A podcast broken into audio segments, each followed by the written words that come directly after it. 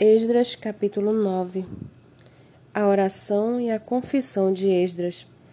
Acabadas essas coisas, alguns dos chefes vieram falar comigo, dizendo: O povo de Israel, os sacerdotes e os levitas não se separaram dos povos de outras terras e das suas abominações, isto é, dos cananeus, dos heteus, dos ferezeus, dos jebuseus, dos amonitas, dos moabitas, dos egípcios e dos amorreus tanto eles como seus filhos casaram com mulheres desses povos, e assim a linhagem santa se misturou com os povos desta terra.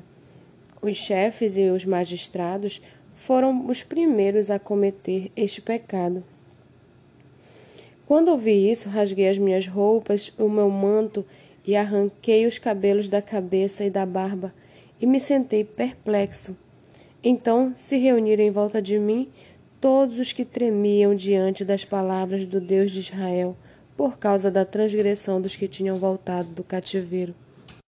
Porém, eu permaneci sentado, perplexo, até a hora do sacrifício da tarde.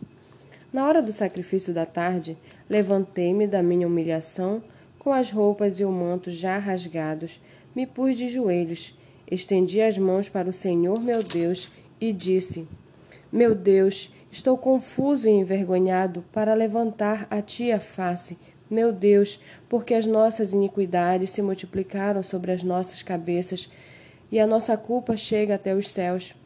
Desde os dias dos nossos pais até hoje, estamos em grande culpa, e por causa das nossas iniquidades, nós, os nossos reis e os nossos sacerdotes, fomos entregues aos reis de outras terras, à espada, ao cativeiro, ao roubo e à vergonha, como hoje se vê. Agora, por um breve momento, se manifestou a graça do Senhor nosso Deus, deixando que alguns escapassem, dando-nos estabilidade no teu santo lugar. Assim, iluminastes os nossos olhos, ó nosso Deus, e nos deste um pouco de vida em meio à nossa servidão. Porque éramos escravos, mas o nosso Deus não nos abandonou em nossa, em nossa servidão.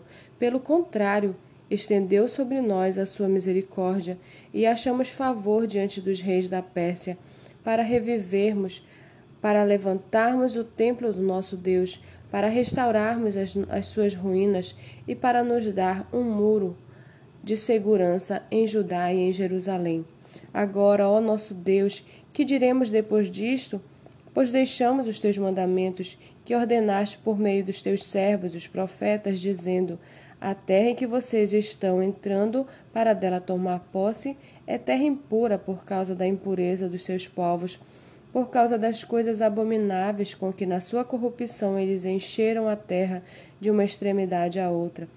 Por isso, não deem as suas filhas em casamento aos filhos deles, nem escolham para os seus filhos mulheres do meio das filhas deles Jamais procurem a paz e o bem desses povos, para que vocês sejam fortes e comam o melhor da terra, e a deixem como herança aos filhos de vocês para sempre.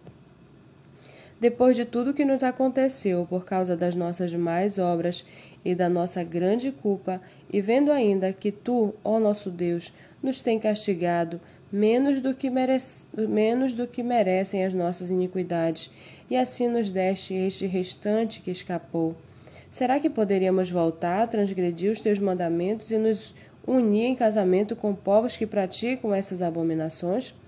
Não te indignarias contra nós ao ponto de nos destruíres completamente sem que houvesse nenhum remanescente nem alguém que escapasse? Ó Senhor Deus de Israel, tu és justo, pois somos o restante que escapou, como hoje se vê. Eis que estamos diante de ti com a nossa culpa porque não há ninguém que possa estar na tua presença por causa disto.